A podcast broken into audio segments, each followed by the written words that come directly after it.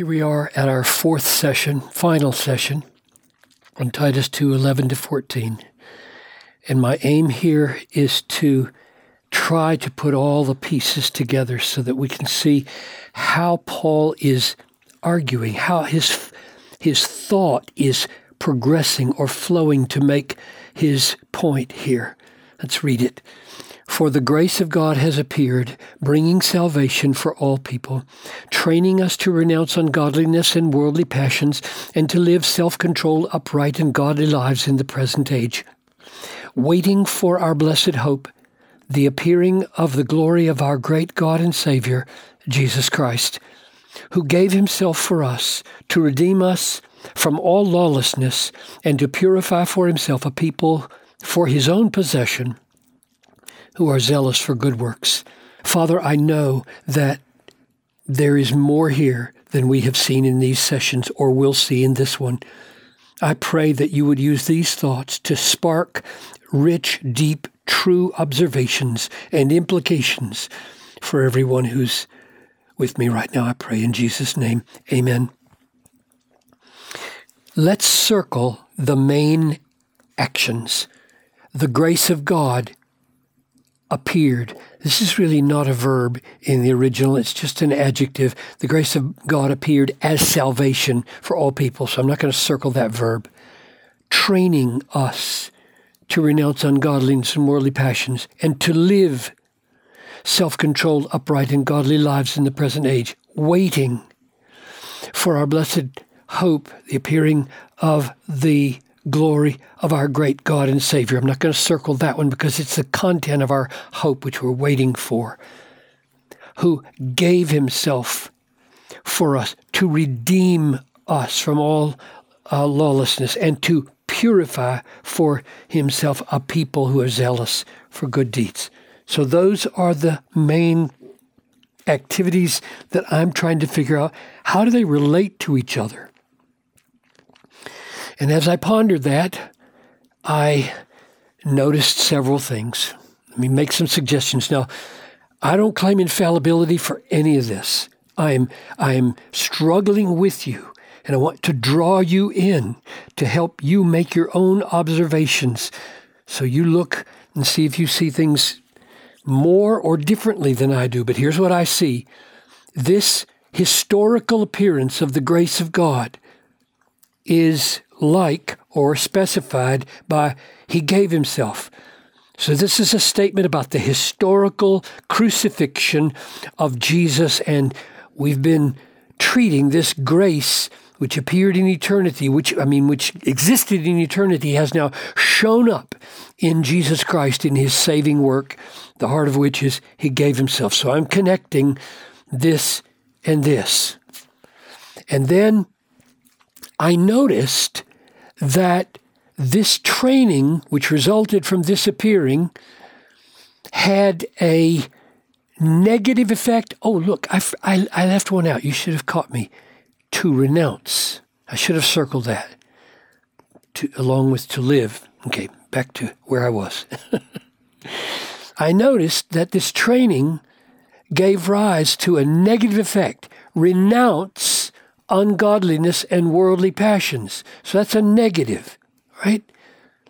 And then I noticed here that this giving of himself produced a negative reaction to redeem him to redeem us from all lawlessness. I mean, we're being told to stop committing lawlessness. Here we're told to stop committing ungodliness and worldliness. That's been uh, that's part of our our training. So this is this is the negative here, and there's a positive counterpart to it here: to live positively for something, not just renouncing something and against something, but for something. Self control, upright. Uh, godly. And here, same thing, to purify. So put a positive by this and here, to purify for himself a people of his own possession who are zealous for good works. That's positive. So now we've got um, the negative connected like that, and we've got the positive connected like that. Now, everything's connected except training and waiting. Hmm. And my biggest issue in trying to figure out the flow here was the function of waiting.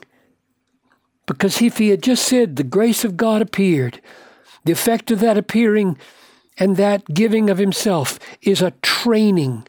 And the double effect of that training is a negative to renounce ungodliness and worldly passions and to be done with all lawlessness, and a positive to live self controlled, upright, godly lives who are zealous for good works. End of argument. Got it? Terrific.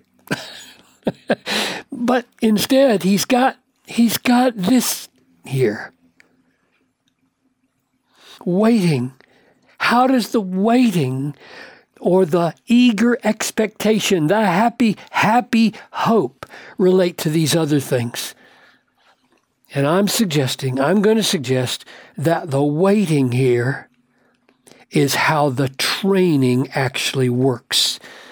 Let's step back and let me draw it for you and see if you can see what I'm seeing, or maybe much more, or correct me. So, grace appears. That's the showing up in history of Jesus Christ acting God's invisible grace for all to see and experience. The effect of it is training.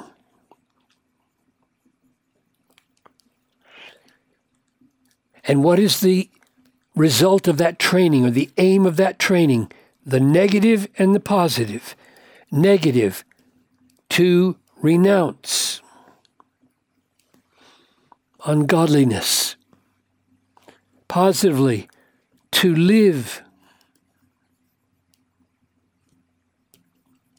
To live for what? Self control, upright, godliness. To live for. Waiting in joyful hope. And you can see I'm answering my own question by putting the training and the waiting on the same up and down axis here, just like these are. Waiting. And he gave himself.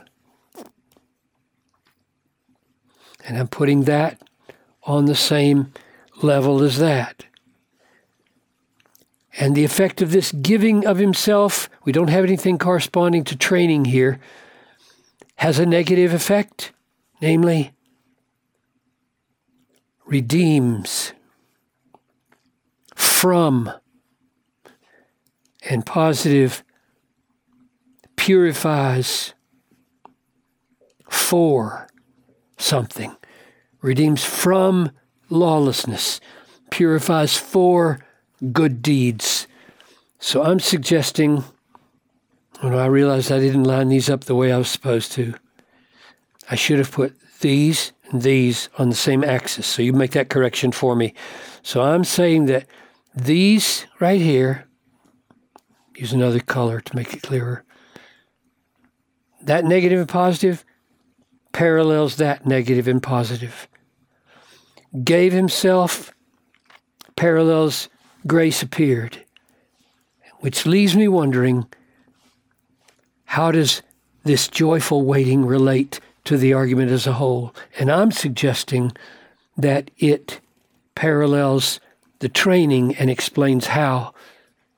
So I would put it like this the, uh, the heart, or maybe you could say essence of how grace or Christ's self giving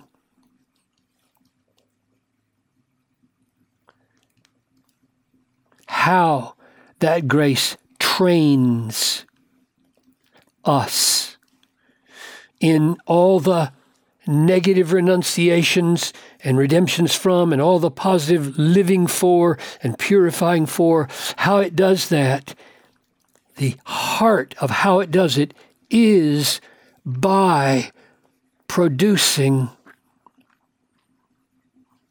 in us a joyful,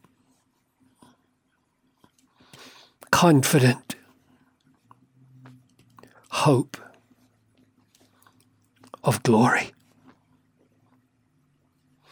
And this, this joy in hope of glory has the power to create renunciations of things that once gave us joy, like these worldly passions here, and produce the kind of self control. Get rid of lawlessness that used to bring us so much sense of freedom and purify for us a zeal for good works. I would say all of this amazing moral effect flows from this joyful hope. And that's the way the grace of God and the self giving of Jesus trains us.